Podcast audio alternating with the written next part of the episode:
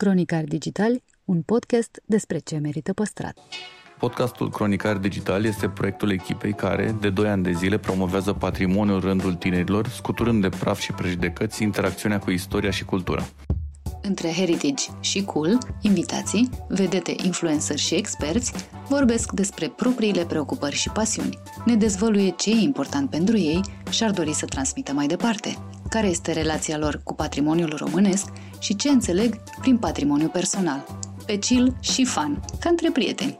Moderatorul podcastului sunt eu, Cristian Șimonca, adică blogul O Travă, în echipă cu Diana Popescu, jurnalist cultural de cursă lungă. Cronicar Digitali, un podcast despre ce merită păstrat. Pavel Bartoș renunță la secrete. Aflăm care sunt avantajele unei familii numeroase și cine joacă rolurile principale la el acasă. Mai ales aia mică, care este șefa familiei. Ne povestește despre relația lui specială cu televizorul care l-a făcut vedetă da, televizorul meu era un obiect uh, de artă. De fapt, era lucru pe care ne țineam bibelou de pește, ăla colorat, ăla din sufragerie. Și ne dezvăluie legătura neașteptată dintre bere, Hamon Serrano și Edgar Degas. Ce să mai, ce să, cum să te descriu? Ca pe un peisaj. Ce? Pavel Bartoș, atât, punct. Ce formă de peisaj vezi în mine? Munte mare, depresiune, podiș, Ești 3 în 1 ca șamponul. Le ai, le ai pe absolut toate. Ești tată de fete. Cum a fost uh, pentru tine izolarea asta? O provocare? Măi, eu pot să zic că sunt norocos. M-a prins izolarea cu o familie numeroasă. Și e bine, e bine. Și mă consider un alintat al sorții. Pentru că chiar îmi doream să stau cât mai mult cu ai mei, cu ale mele fete. Și acum mi-a făcut bine să stăm de vorbă. Chiar am redescoperit plăcerea statului la masă în fiecare seară nu să mâncăm, dar să stăm la masă, să stăm unii cu alții. Și am devenit uh, un foarte bun ascultător. Cum să zic eu, cei care sunt în rolurile principale sunt uh, ale mele fete, mai ales aia mică, care este șefa familiei. Știu că vii dintr-o familie cu mulți frați uh, și ai povestit și mai devreme da. de ideea de a, de a fi la masă cu, cu toți oamenii. cu. Da, îmi place, îmi face plăcere, îmi face bine. Care sunt uh, marile câștiguri ale unei uh, familii numeroase? Bunicul zicea, o familie mare este o familie puternică. Uh, dar acum, dincolo de familie puternică, important este să te înțelegi bine în acea familie. Că poți să ai o familie mare și să nu se înțeleagă bine membrii familiei. Și atunci să fie un chin. La mine nu-i cazul. Eu sunt unul dintre ei norocoși. Mi-am dorit, pentru că mi-am și dorit să am o familie mare și cumva toți copiii mei nu au venit, uh, cum să zic eu, la un an diferență, să zici că nici n-am apucat să mă bucur de unul și deja a venit celălalt sau. Nu, diferența de vârstă dintre copiii mei este destul de mare, adică de câte 4-5 ani. Cumva am, i-am savurat copilăria fiecăruia sau uh, faptul că au fost mici. Și atunci și ceilalți ăștia mari, copiii mari, când s-a născut uh, copilul cel mic, uh, au fost de un real ajutor, adică și și-au dorit sora respectivă. E adevărat că televizorul era de multe ori stricat în copilăria ta și așa te-ai apucat uh, să citești? Da, televizorul meu era un obiect uh, de artă. De fapt, era lucru pe care ne țineam bibelou de pește, ăla colorat, ăla din sufragerie. Și știu că tot timpul trebuia să ștergem praful, dar niciodată nu mergea televizor, mergea doar de revelion și cam atâta. Era cu lămpi. Îmi doream să am televizor, uh, tot timpul auzeam pe scara blocului când urcam pe, pe scara blocului auzeam uh, cum spornite televizoarele la vecini. Și câteodată stăteam în, uh, lângă ușa vecinilor ca să aud ori telejurnal, orice era, doar ca să-mi facă să am senzația că stau și mă uit la televizor. Dar uh, chestia asta, în schimb, fără să vreau, mi-a dat o poftă nespusă pentru citit. Pentru că citeam, de exemplu, enorm de mult și îmi transpuneam în imagini cum s-ar întâmpla acțiunea din acea carte. Probabil că de aici și mi-am dat seama după ce am devenit regizor că de fapt mă lucram de mult cu imaginile și cum uh, imaginam că ar fi un text, cum s-ar dezvolta în ceva bă, ficțiune. Și citeam enorm de mult. În fiecare seară simțeam nevoia să citesc altfel. Citeam câte o noapte întreagă. Știu că terminam un Jules Verne într-o noapte. A doua zi eram rupt la școală, dar citeam enorm și mă bucur că mi s-a întâmplat așa. Aveai un loc mai neobișnuit în care citeai? Da, Opa, te-ai documentat. Da, știi cum e, într-o familie cu patru copii, cum să zic, într-o vreme stăteam la un apartament cu două camere. Într-unul dormeau părinții și într-unul noi patru. După aia ne-am mutat la trei camere și atunci aveam, noi băieții aveam o cameră, fetele o cameră și părinții. Și știu că nu aveam, nu exista noțiunea de veioză, de nu știu, și nu puteam să las de becul aprins, că îl deranja pe fratele meu care vrea să doarmă. Și atunci mă duceam în baie. Aprindeam în baie, mă puneam în cadă, puneam o pernă așa și citeam. Câteodată acolo și dormeam, adormeam. de aceea și acum am un obicei, când mă duc la toaletă, trebuie să citesc neapărat ceva. Ai avut o copilărie friguroasă, simplă și bilingvă, nu? La Miercurea Ciuc? Știi cum e? Eu nu mi-am dat seama că a fost friguroasă. Pentru că la noi așa era. Nu venisem de, cum să zic eu, dintr-o zonă tropicală și să zici că am aterizat uh, zona Ciucului și, doamne, ce frig e. Nu. Mie și acum îmi place, din cauza asta îmi place iarna. De exemplu, acolo consider că iernile sunt mult mai blânde decât multe ierni în București. Acolo ninge, e frig, e ger, dacă te îmbraci bine este ok, nu bate vântul. Aici când bate câte un crivăț sau un viscol, te taie mai tare decât uh, la Miercureciuc. Uh, și da, uh, copilăria, da, mi-a fost bilingvă, dar cum să zic eu asta iarăși, fără să-mi dau seama, adică nu pentru că mi s-a impus să învăț o limbă străină, nu, dar fiind parte, eu făcând parte din acei 5%, hai să zicem maxim 10% de români din Miercurea Ciuc, în blocul nostru întâmplarea a făcut ca toți copiii să fie șonii piștoferi. Și când mă duceam jos, normal că, fără să vreau, am învățat limba maghiară, dar fără să-mi impun.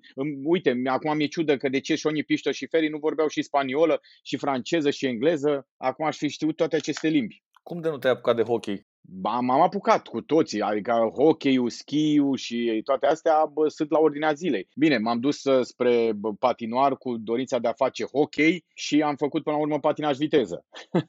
Da, mama își dorea să fiu patinator artistic, tata își dorea să fiu hockeyist, dar am ajuns să dau la patinaj viteză. Bine, dar hockeyul îl jucam în fiecare zi, adică cum joacă fotbal aici copii în curtea școlii sau mă rog, noi jucam hockey, hockey și vara, cu mingea de tenis, cu la noi hockey era sportul de bază.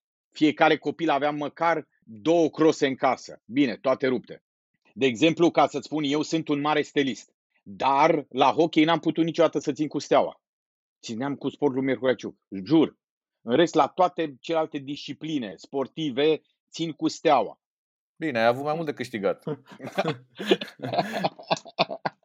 Ce anume din copilul Pavel Bartos s-a păstrat până azi? Multe, cred. Mă, eu vreau să cred că naturalețea, ă, candoarea, faptul că îi place să trăiască, în sensul că să se bucure de viață, indiferent de neajunsuri. Pentru că acum dacă mă gândesc că am avut o copilărie plină de neajunsuri, dar atunci nu, nu, nu realizam la modul ăsta. Mă bucuram de orice mi se întâmpla extra, apreciam acel lucru. Mi-am trăit copilăria din plin, dar asta pentru că am fost și un copil uh, deschis căruia i-a plăcut să aibă prieteni, i-a plăcut să se joace, i-a plăcut să-și facă temele. Mie am fost un copil căruia i-a plăcut școala. Pentru mine școala era un refugiu extraordinar. Plus că am avut parte și din niște profesori extraordinari. Acum, având copii, îmi dau seama cât de important sunt profesorii. Dar ăia hăruiți. Și eu am avut parte de profesori hăruiți care m-au îndreptat spre calea bună. Că ai mei părinți știi cum e, tata zidar, mama confecționier, ei nu aveau așteptări mari de la mine sau nu mă puteau dirija pe o plajă intelectuală anume, pentru că ei nu erau formatați ca atare. Și atunci asta au făcut-o profesorii mei și le mulțumesc. Ce încerci să le insufli fetelor tale? Știi ce? Pe vremea noastră, singura chestie pe care am urât-o cumva era aceea ai grijă ce faci la școală, ai grijă să nu faci aia, ai grijă să nu faci nu știu ce. Eu acum, spre deosebire de acea perioadă, când era și o perioadă de asta de frică, de îmi inoculez copiilor mei, adică încerc să le spun că pot să greșească, au voie să greșească, dar să învețe ceva din acea greșeală. Adică să n-aibă temerea că se duc la școală și dacă iau patru, nici să nu ajungă acasă, nici să nu vină acasă. Uh, nu, se întâmplă, dar să nu persiste în acea notă. Adică să învețe ceva din acea, uh, cum să zic eu, pățanie și să meargă mai departe. Și vorbesc foarte mult cu copiii mei, comunicăm enorm de mult cu copiii noștri și îi învăț să spună cuvântul, adică să nu se teamă, că, să nu le fie frică că poate zic o prostie. Și dacă zic o prostie să o spună, simt nevoia să spună ceva să spună mai ales asta de frică. Noi trăiam un moment de frică. Vezi aici ce spui, vezi să nu spui la școală ceva care uh, ai auzit în casă, că mai ascultau părinții mei Europa Liberă. Exista un soi de teamă de genul ăsta, de a nu greși, ai grijă să nu faci aia, că mă faci de râs. Mi și acum, ședințele cu părinții erau groaznice. Adică când o chemau pe mama la școală, zicea, hai să mor eu. Era ceva rău, oricum și indiferent ce ai fi făcut, era după ședința cu da. părinții, era ceva rău. Și apropo de asta, ce spuneai mai devreme, nu eram încurajați, adică da. eram încurajați exact să nu spunem. Decât să spui o prostie, mai bine taci. Exact. Și mi-aduc aminte când era profesor și când zicea, ați înțeles, a înțeles toată lumea și ți era rușine să spui că n-ai înțeles, că erai singurul chipurile care nu a înțeles. Cu toate că nu înțeleseră da. niciunul dintre, din cei din clasă. Uite, vezi, uite, fata mea a fost uh, anul trecut, uh, a câștigat o bursă în Anglia, la Oxford. Și s-a dus acolo și după ce a venit înapoi am întrebat-o, tati, ce ți-a plăcut cel mai mult acolo? Și că, tati, acolo poți să fii prost, fără să-ți fie rușine de chestia asta. Tati, dacă ceva nu înțelegeam, întrebam, fără să-mi fie rușine, teamă că ceilalți mă iau în râs. Și mi-a, mi-a și zis de ce se întâmplă asta. Pentru că după, după fiecare curs urmau dezbateri între elevi. Dezbaterea elevilor cu profesor. Și tu dacă nu înțelegeai la curs, n-aveai ce discuta după aia. N-aveai ce dezbate. Că ai vorbit de copilărie, de familie, ai vreun obiect pe care l-ai păstrat uh, din, de la familie și pe care îl dai mai departe fiicelor tale? Măi, am o rățușcă Donald. Dintre aia, știi, de gumată. Era jucăria, știi cum, pe care o aveai de când erai mic, de când îți creșteau dinții că rodeai la ea, până la un moment dat era la limita să o arunci, dar o preluau după aia frații tăi și după aia când uh, m-am dus la facultate am încercat ca și cum să o salvez acea jucărie și am pus-o deoparte. Ai zis bine, era jucăria. Da. era una singură, adică... da, păi aia, unde? Că în rest cărți, și cărțile nu erau ale mele, că erau toate de la bibliotecă. Îți, uh, îți place Bucureștiul? Știi cum e? Eu sunt un tip care s-a mutat din multe locuri. Eu m-am născut la Miercurea Ciuc, după aia m-am dus la facultate la Cluj, de la Cluj m-am dus la Satul Mare, de la Satul Mare m-am dus la Timișoara și după aia de la Timișoara am venit la București. Nu-mi displace. Nu-mi displace și are momente când îmi place enorm de mult Bucureștiul. Normal că mă deranjează multe lucruri din București, traficul, câteodată mârlănia, prostia, șmecheria, sunt lucruri, dar pe, după aia am constatat că ele sunt peste tot. Normal că ca și oraș, dacă ar fi să-mi spui unde m-aș stabili, probabil că ar fi Timișoara. Dar uh, mă simt bine în București. Eu sunt un tip care ia partea bună a lucrurilor și vede partea plină a paharului. Zic, mă, unde mă duc eu? Mă duc la Teatru Odeon, la lucru, nu? Mamă! Și acolo mă întâlnesc cu niște actori grozavi, mă întâlnesc cu regizori grozavi, sunt niște prieteni grozavi. Deci îmi face bine, mă duc undeva unde îmi face foarte bine fac meseria care îmi place, am parte de formatele care îmi plac, în televiziunea care îmi place, joc cu actorii minunați de la Teatru Odeon. Pentru mine asta înseamnă București. Ce dor de teatru, nu? Mult, da, mi-e dor, mi-e dor, mi-e dor de repetiții, mi-e dor de acel contact cu publicul din fiecare seară, de acea emoție pe care, știi cum, acel schimb de energie și emoții pe care îl ai cu publicul în, acel, în același timp. De asta și iubesc teatru. De asta, de exemplu, îmi plac, cred că mai mult live-urile în televiziune, pentru că tot așa, e o chestie care se întâmplă atunci și acolo. Știi cum e? Că am tot încercat zilele astea să suplinim online toate aceste lucruri. Da, într-o mare măsură le-am suplinit, dar nu întru totul, adică nu în esență. Fondul era acel contact uman, fizic pe care îl ai. E foarte important. Uite, eu voi aprecia mult mai mult acum întâlnirile cu prietenii și cu cei dragi mie și cu lucrurile care înainte... Îmi place în general să umblu mult și cred că după această pățanie am să umblu cât mai mult pe jos. O să merg singur pe străzi ca nebunul. Să mă plimb ca nebunul, singur. Ai uh, una dintre cele mai frumoase meserii din, uh, din lume. Cu ce ai vrea să plece dintr-o sală de teatru un uh, spectator?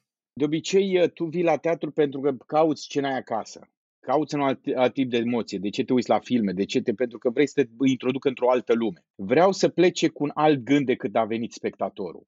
Dacă el a venit, poate a avut în cap, domnule, traficul ăsta din București, întreținerea, îmi iau sau nu iau salariu. Pentru 20 de minute după ce pleacă din sala de teatru, vreau să uite de toate aceste probleme. Omul vreau să plece de la teatru cu gândul că, păi, merită să trăim, merită să, merită să te lupți pentru ceva în viața ta e o meserie foarte grea. De unde îți încarci bateriile ca să fii din nou acolo pe scenă și să dai tot ce poți, ce e mai bun din tine? Da, e o meserie foarte solicitantă. Îți cumva îți pui sufletul pe tavă și știi cum e, acționezi cu alte resurse decât acționează un om normal în ghilimele. pentru că, într-adevăr, meseria mea mă poate pune să joc un criminal, un sfânt, mă poate pune să joc uh, orice nație de personaj. Și asta îmi face bine, pentru că e o, cum să zic eu, o defulare grozavă. E ca și cum ai merge la psiholog. Cum să zic eu, te descarci, te descarci, te încarci. E un flux continuu. Și asta face bine, dar te și consumă enorm. Dar făcând ceea ce îți place, la un moment dat nu simți uh, oboseala, nu simți decât după ce termini, seara când ajungi acasă, atunci simți oboseala. Oricum eu am o vorbă și tot zic așa, domnule, dacă te trezești dimineața și îți bei cafeaua și după aceea te gândești, mamă, unde mă duc în locul ăla nasol sau nu știu ce, înseamnă că faci meseria greșită. Pe lângă munca pe care o faci uh, uh, pentru un rol, pentru ce merită să te stăduiești mult în viață? Să ții familia aproape și să ai grijă de ei. De fapt, aici e esența, cred că, a vieții și a găsi acest echilibru între profesie și familie. Lucrurile simple. Ne trebuie puțin ca să fim fericiți. Foarte adevărat. Ai refuzat implicarea în politică și ai spus că politica ta e teatru. Există cumva vreo, vreo cauză pentru care ai fi sensibilizat și ai deveni activist? De când am copii, sufăr când văd alți copii suferind. Și de tot de mă și implic în tot felul de acțiuni caritabile, cum sunt cu cei cu Dăruiește Viața, am mai fost implicat în cei cu Salvați Copii, Magic Camp, adică dacă pot să fac un pic bine copiilor, de ce să nu o fac? Pentru mine e un efort atât de mic, pentru ei e o bucurie atât de mare. Și da, adică în cauza asta a copiilor, ca de altfel după aia, iarăși, iarăși uităm de ei, a bătrânilor. Sunt atât de mulți bătrâni care au nevoie de o vorbă bună, ne au nevoie de oameni în jurul lor și nu numai de Crăciun sau de Paști, cum din păcate tindem să o facem mulți dintre noi. Uite, eu sper acum după perioada asta să realizăm că putem fi buni în fiecare zi. Eu cred foarte mult în puterea exemplului.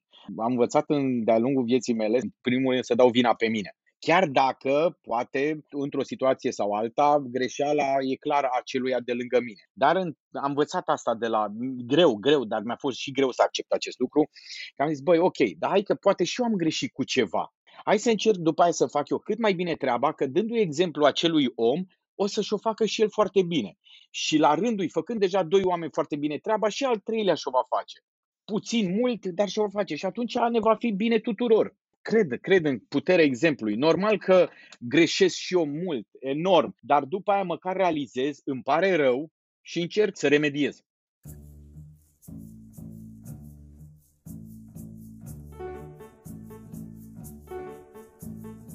Am refăcut niște întrebări din chestionarul lui Prust și o să ți le adresez și răspunsurile tale o să fie scurte sau lungi. Te preferați scurte sau în fine, cum simți tu? Ce calitate ți-ai fi dorit să ai din naștere? Să cânt uh, superb. Cel mai mare regret pe care îl ai? Că nu a văzut uh, și tatăl meu uh, un spectacol de-al meu. Cea mai mare slăbiciune? Copiii, familia. Principala ta calitate? Că sunt o persoană care se bucură de viață. Lucrurile care te fac întotdeauna să râzi? Hm, să râd, să zâmbesc mă fac să zâmbesc. Mă, uite, mi-e place dimineața când beau cafea și dacă e soare afară, zâmbesc. Mă trezesc dimineața, o văd pe una dintre fete sau toate, zâmbesc. Mă trezesc dimineața, mă uit în oglindă, îmi văd fața, râd. Care e plăcerea ta vinovată? Știrile sportive, fotbalul. Victorile României la care am asistat de multe ori împreună. Eu sunt un tip care trăiește pătimaș totul din păcate, mă consumă enorm de mult. Știu că odată Smiley s-a și speriat când a stat lângă mine la un meci și a zis Bă, dar tu câștigi ceva din meciul ăsta dacă ai noștri vor câștiga? Nu, dar așa sunt eu. Ce greșeală ți se pare de neiertat? Când faci ceva din uh, șmecherie, nu din prostie. Prostie să mai iartă, din șmecherie, din... Uh, știi cum e? Atunci când vrei să profiți de celălalt. Aici mi-e, asta mă omoară, când, uh, indiferent de situație, vrei să profiți de celălalt. Adică mi se pare de o anume perversitate toată această treabă. Și nu, nu, nu, greu, greu. Eu sunt un om care acordă foarte multă încredere tuturor. Dar și când sunt dezamăgit, sunt dezamăgit forever.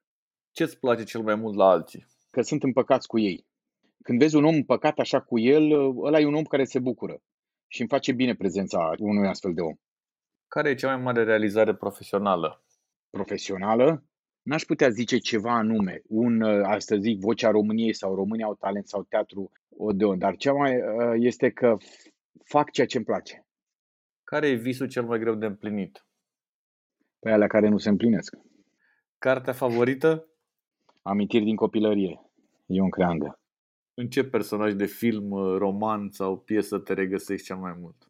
Cred că mă regăsesc foarte mult în, într-un film, în La Vita e Bella, în personajul lui Roberto Benigni. Buongiorno, principessa! Stanotte t'ho sognata tutta la notte! S'andava al cinema e c'avevi quel taglierino rosa che mi piace tanto! Non penso che a te, principessa! Penso sempre a te! Acolo, acolo, cred că cam așa trebuie trecut prin viață. Ai o lecție de viață, lecție de cum să treci prin viață, indiferent de situație. Da, mă regăsesc enorm în acel personaj. Care sunt eroii tăi din viața reală? Păi, eroii mei din viața reală, în afara părinților mei, care, așa cum au fost, mi-au, mi-au clădit cei șapte ani de acasă și le mulțumesc.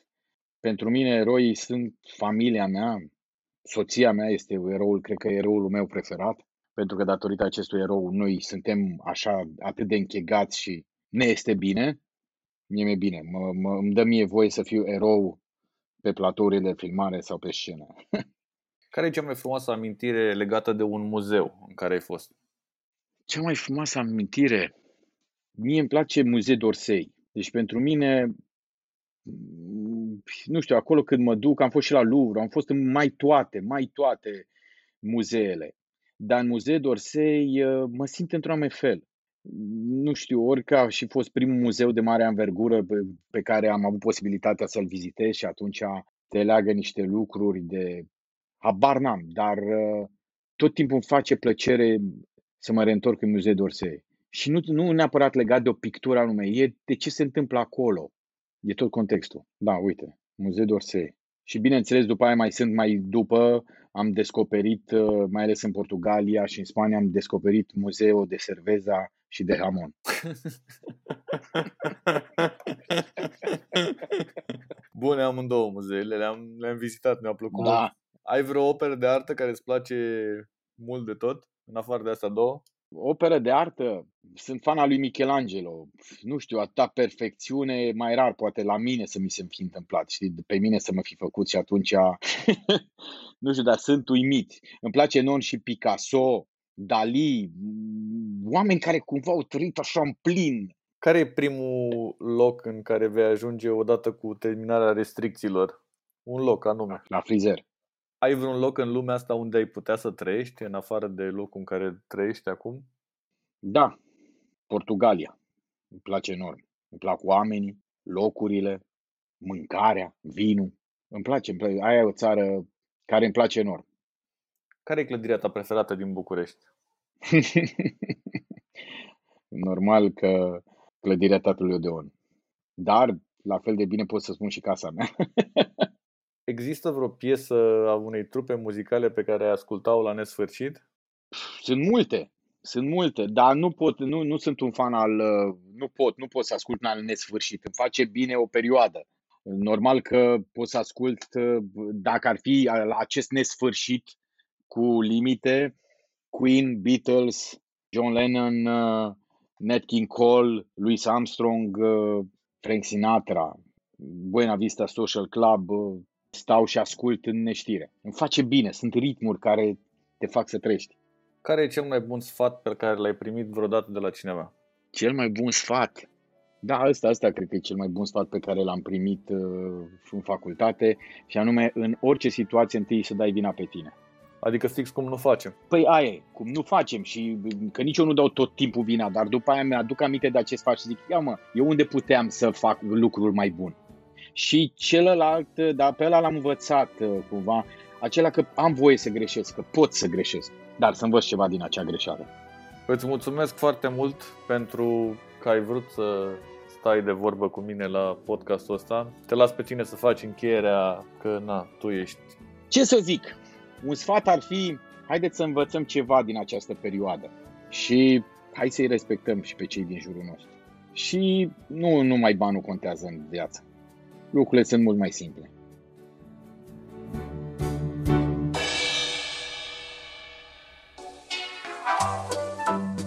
Podcastul Cronicar Digital este susținut de companiile Raiffeisen Bank, Telecom și Lidl România.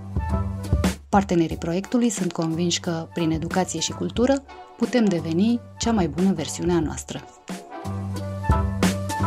Fotografa Cristina One explică de ce preferă arta și arhitectura veche, în dauna celor noi, și vorbește despre ce mai înseamnă să fii creator de conținut în ziua de azi. Mă, dacă lua sub ideea unui proiect în care căuta o direcție, era o treabă, dar ți-am zis, era... Până ziua, într-o zi mi-a făcut niște selfie și le-am postat pe toate. Ne lămurește cum stă treaba cu obsesia succesului imediat pe Instagram și care este rolul unui fotograf profesionist în social media.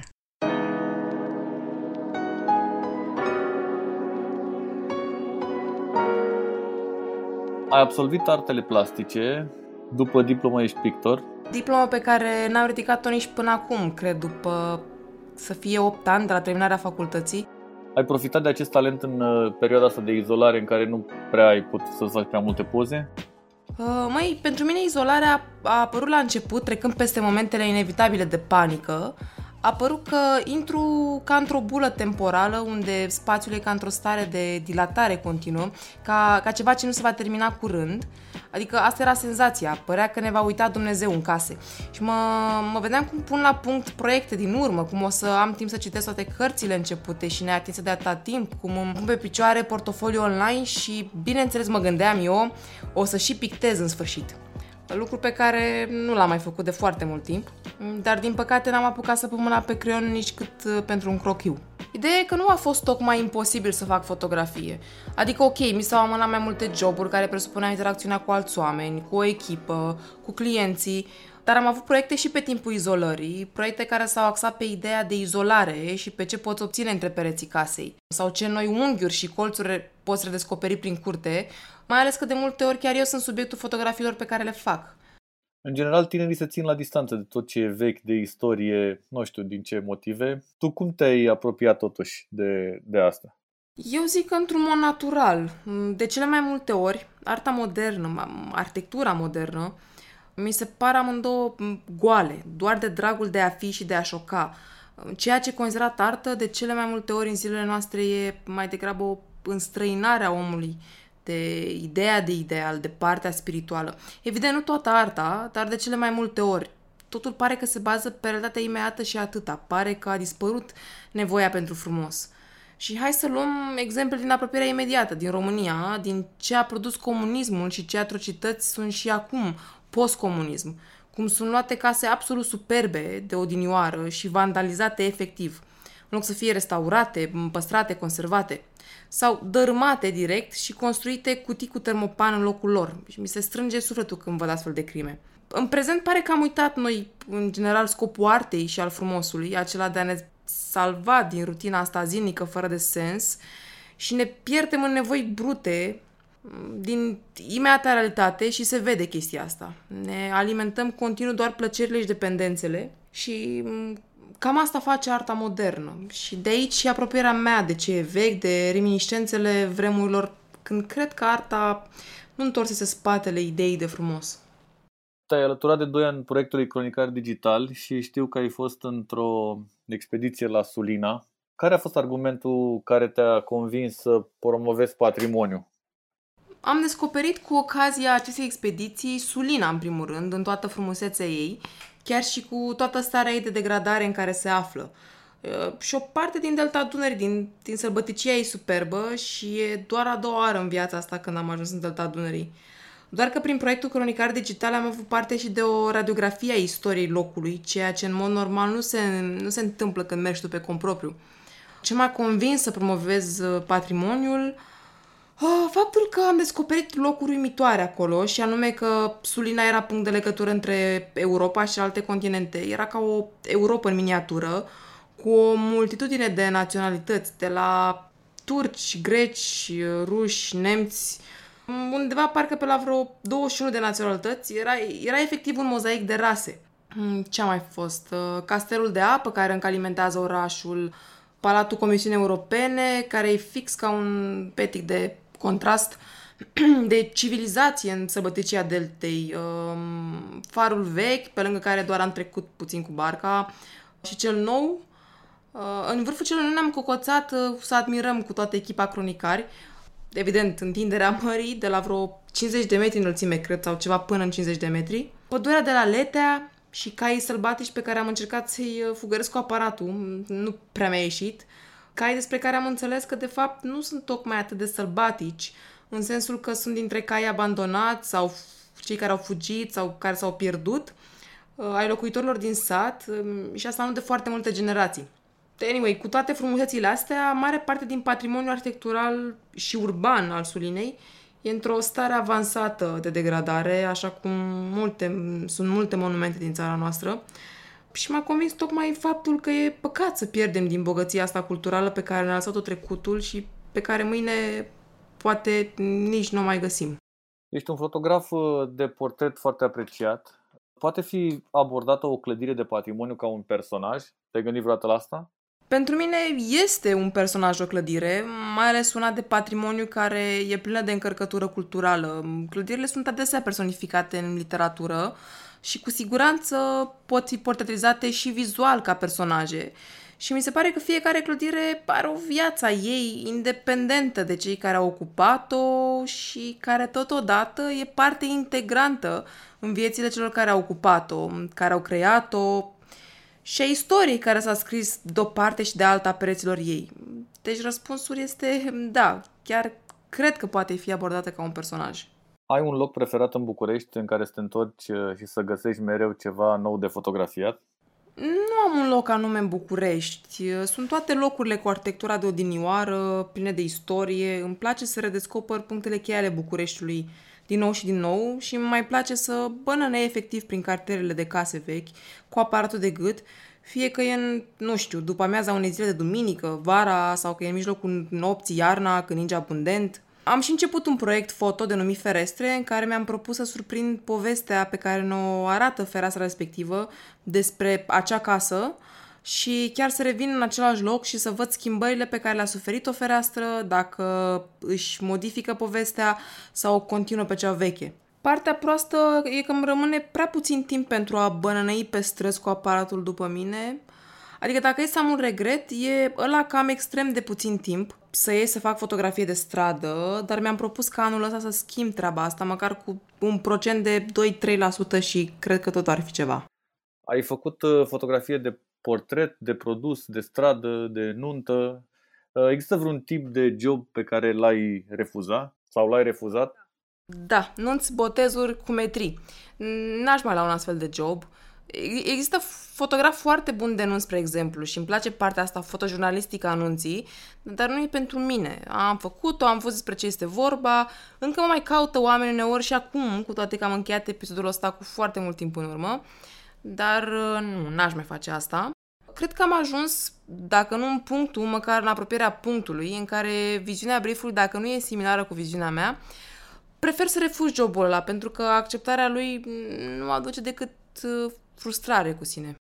Care e cea mai mare provocare pentru un fotograf uh, liber profesionist?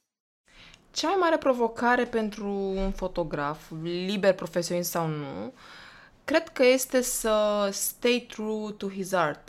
Mm, e greu într-o lume în care trebuie să existi mai întâi, să mănânci, să plătești chiria, curentul, lumina, apa, să nu te lași furat de lumea banului și să nu te îndepărtezi de ceea ce face ție bine, de ceea ce îi face sufletul tău, sufletului tău bine și să te pești și să te irosești în frivolitatea asta, tot ceea ce vinde, într-un cuvânt a comercialului.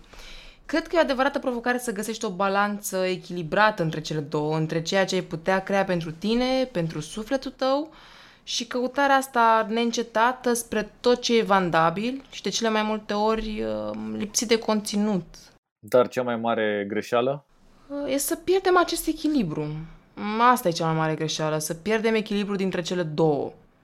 Evident, în defavoarea creației autentice, a ceea ce ai putea tu să faci dacă n-ai fi constrâns de toți factorii ăștia exteriori. Stăteam de vorbă cu mai mulți fotografi și le ziceam fix treaba asta că era o modă la un moment dat, s-a mai dus un pic din ea, în care toată lumea își lua un DSLR de pe EMAG și uh, făcea poze și se numea, făcea câte un cont Vasile Popescu fotografii. Ți-aduce aminte de momentul ăsta, nu? Da, dar nu știu dacă neapărat a trecut. Treaba asta s-a întâmplat uh, foarte mult pe Facebook și cred că ne-am mutat mai mult atenția de pe Facebook pe Instagram sau poate pe alte rețele de social media, dar acum mai nu mi se pare că, ok, a rămas trendul ăsta cu Xulescu fotografii, dar mai nu toată lumea e creator de conținut. Cine are un cont de Instagram, brusc, parcă se numește și creator de conținut. Deci cred că trendurile astea o să tot fie. Rămân și cele vechi, se nasc și altele noi. Oricum sună super bine creator de conținut. Adică poți să nu faci absolut nimic, dar scrie acolo creator de conținut. Oricine e în aceeași oală. Să știi, uite, chiar am dat de un cont zilele trecute, mă rog, acum o săptămână, nici nu mai știu, nici mai contează, peste un cont al unei tipe pe Instagram și în descriere a trecut creator de conținut. Și când am intrat în feed ei să văd ce face, avea efectiv o multitudine de selfie-uri, unul după altul, ca într-o galerie de telefon în care să faci foarte multe și diferă foarte puțin între ele. Și din toate alea 100 de selfie-uri alegi și îl pui pe unul dintre ele. E, ea are să le pună pe toate și chiar mă întrebam care e conținutul pe care îl creează. Mm, n-am reușit să-mi dau un răspuns. Asta apropo de cum e scris creator de conținut pe toate gardurile în ziua de azi. Păi da, dar era un soi de, uite cum arată selfie-urile mele. Adică un proiect de ăsta de a arăta... Mă, dacă lua sub ideea unui proiect în care căuta o direcție, avea un concept, omul chiar căuta să obțină ceva, să, să ilustreze o idee, era o treabă, dar ți-am zis, era... Până ziua, într-o zi mi-am făcut niște selfie și le-am postat pe toate. Cam despre asta era, nu, nu era nimic mai mult decât atât. Dar nu ai întrebarea asta, nu auzi întrebarea asta cu uh, ce trebuie să fac ca să fac un cont de Instagram, să cresc, să fac, să dreg, să nu auzi? Ba da, am auzit-o și toată lumea vrea succesul la imediat, în care să faci o poză, arată bine, o urci și vine și succesul, vin și banii. Și toată lumea vrea o variantă cea mai scurtă, variantă. Exact. De parcă bă, ăștia care gen am făcut asta, nu am fi vrut și noi la rândul nostru. Băi, aș fi vrut și eu să fac două poze și să fac numărul de followers pe care i-am acum, adică nu? Exact, exact. Și eu încă personal nu am foarte mulți și am ani de când am descris internetul. Știu, dar e ca la slăbit și îți dorești, uh, după ce ai mâncat toată viața ce ai vrut tu, îți dorești ca în maxim 3-4 zile măcar 20 de kg să dai jos. Da, dar să știi că sunt oameni care fac asta fără niciun fel de efort, adică slăbesc așa, dând din degete, pentru că e natura lor, dar pentru majoritatea e, e greu mi se pare că sunt foarte mulți oameni care caută tot felul de shortcut-uri la orice, știi? Și... Bine, e și viața asta pe care o trăim acum de maniera asta în care vrem totul să fie ultra rapid, să fie la un click distanță, indiferent de ce am face. Dar e de înțeles.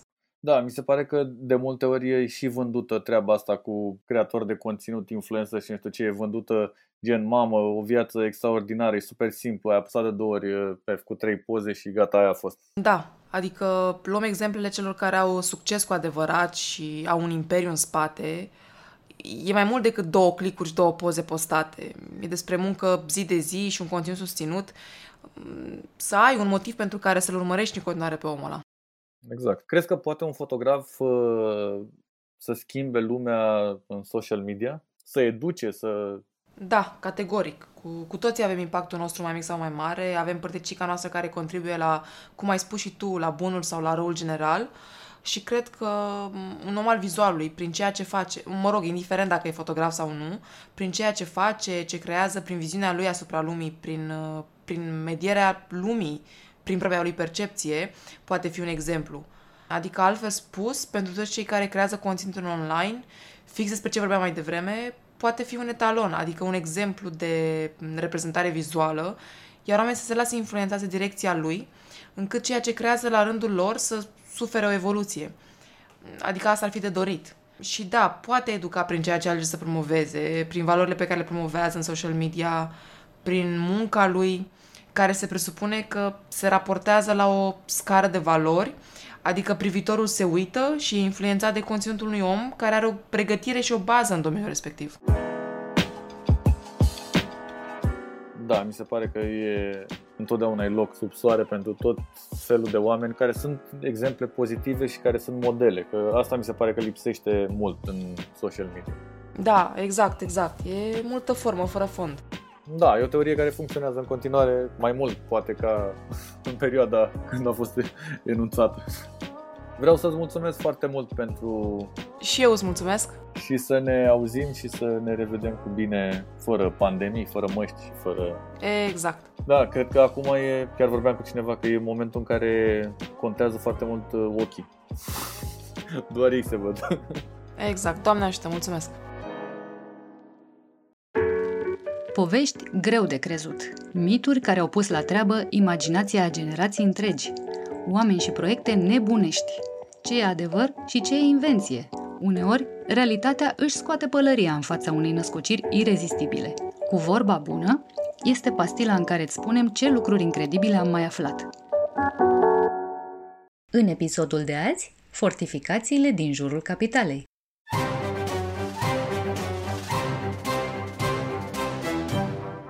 Cine crede că la periferia Bucureștiului nu e nimic interesant de văzut și că șoseaua de centură înseamnă doar ambuteiaje, se înșală categoric. La marginea capitalei există o comoară arhitecturală. Pe toată lungimea de 70 de kilometri a centurii a fost construit un inel de fortificații menite să apere orașul. În cea de-a doua jumătate a secolului al XIX-lea, pe fondul situației tensionate din Europa, apar studii care subliniază importanța fortificării României. Cele trei mari puteri ale acelor vremuri, Imperiul Otoman, Imperiul Austro-Ungar și Rusia, exercitau presiuni enorme asupra țării, astfel că regele Carol I, militar de profesie, ordonă mai multor comisii de ofițeri să elaboreze un plan de fortificare a unor obiective strategice din câmpia română. Cetatea București și linia fortificată Focșani-Nămoloasa-Galați, având ca scop să oprească atacurile rușilor, au fost prioritățile acestui proiect strategic. Construirea cetății București s-a dovedit un proces laborios și costisitor. În 1882 este numită o comisie prezidată de generalul Gheorghe Manu cu misiunea de a alcătui proiectul de fortificare. Lipsa experienței ofițerilor români duce la cooptarea unor specialiști străini. Carol I apelează la un expert dintr-o țară neutră, Belgia, Henri Alexis Brialmont, o autoritate în domeniu. În 1883 se votează primele fonduri pentru fortificații, iar lucrările încep un an mai târziu și în urma unui efort financiar considerabil sunt finalizate în 1899. Cele 36 de fortificații, 18 forturi și 18 baterii, au fost construite cu o frecvență aproximativă de 2 km, adică bătaia unui tun de calibru mic din acea vreme, fiind unite printr-un set de tuneluri subterane. Deși gândit ca o ultimă barieră de apărare, în cazul unei invazii, sistemul de fortificații al Bucureștiului n-a apucat să-și dovedească eficiența. Inovațiile militare aduse de armata germană la începutul secolului 20 au făcut fortificațiile inutile. Din păcate, inutile sunt și astăzi. Se află într-un proces irreversibil de deteriorare. În prezent au mai rămas 17 forturi și 13 baterii intermediare, restul fiind distruse din cauza unor explozii accidentale ale depozitelor de muniții. Dintre forturile și bateriile rămase, majoritatea sunt degradate, părăsite și inundate. Multe se află pe teritoriul unor unități militare, unele au găzduit sau mai găzduiesc ciupercării, ori chiar depozite de murături. Dintre cele care încă mai stau în picioare, un singur fort beneficiază de instalație de curent electric funcțională, fiind restaurat în anul 2012 pentru a fi transformat într-un muzeu. Cronicar Digital, un podcast despre ce merită păstrat.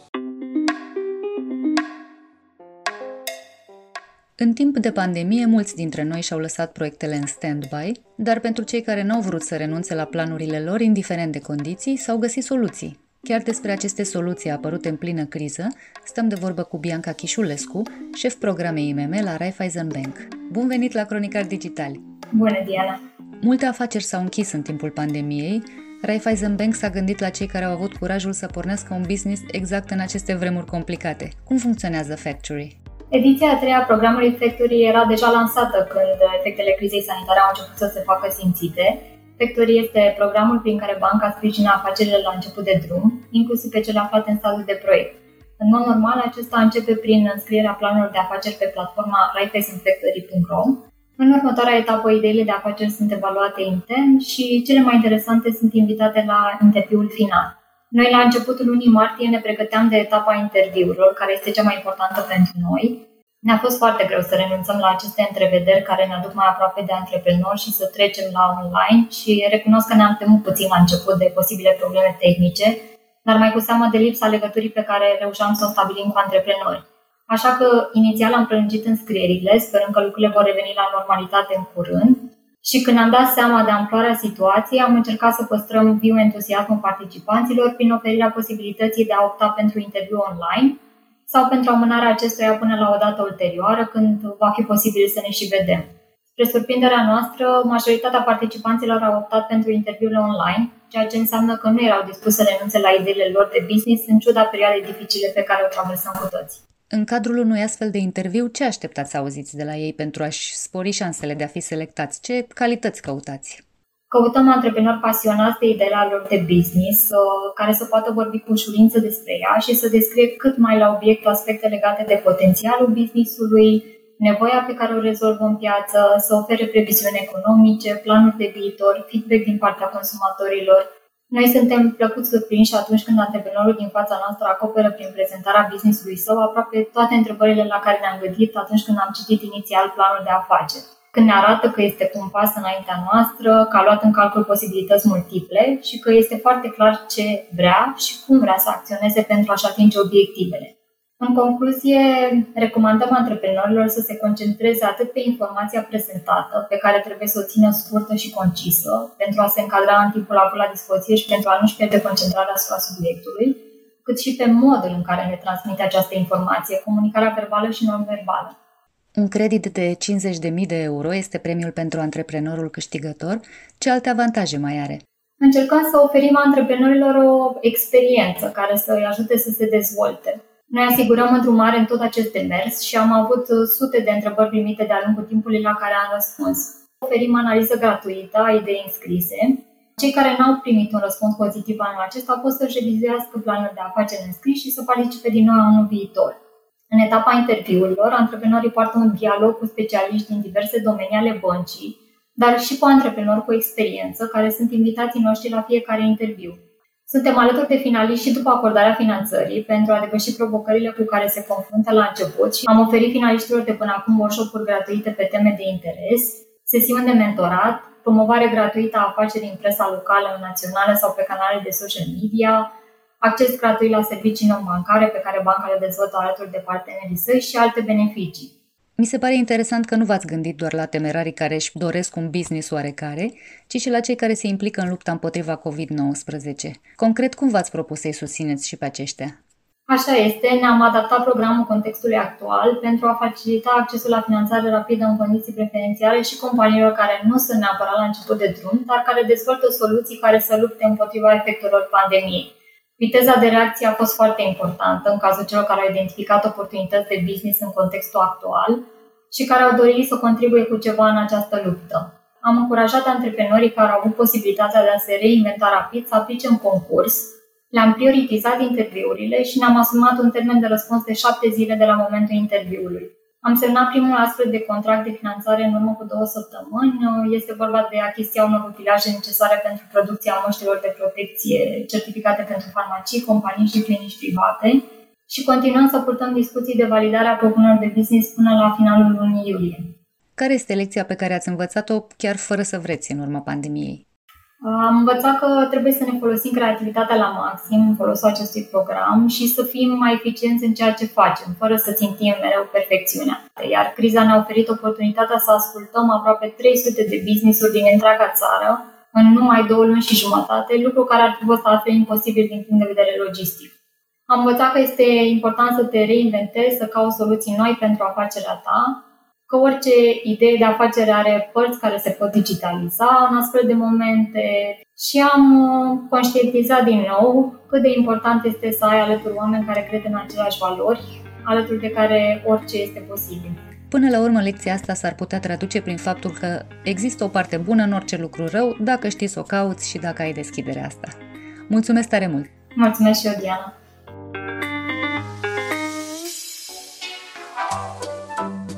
Podcastul Cronicar Digital este susținut de companiile Raiffeisen Bank, Telecom și Lidl România. Partenerii proiectului sunt convinși că, prin educație și cultură, putem deveni cea mai bună versiune a noastră. Cronicar Digital, un podcast despre ce merită păstrat.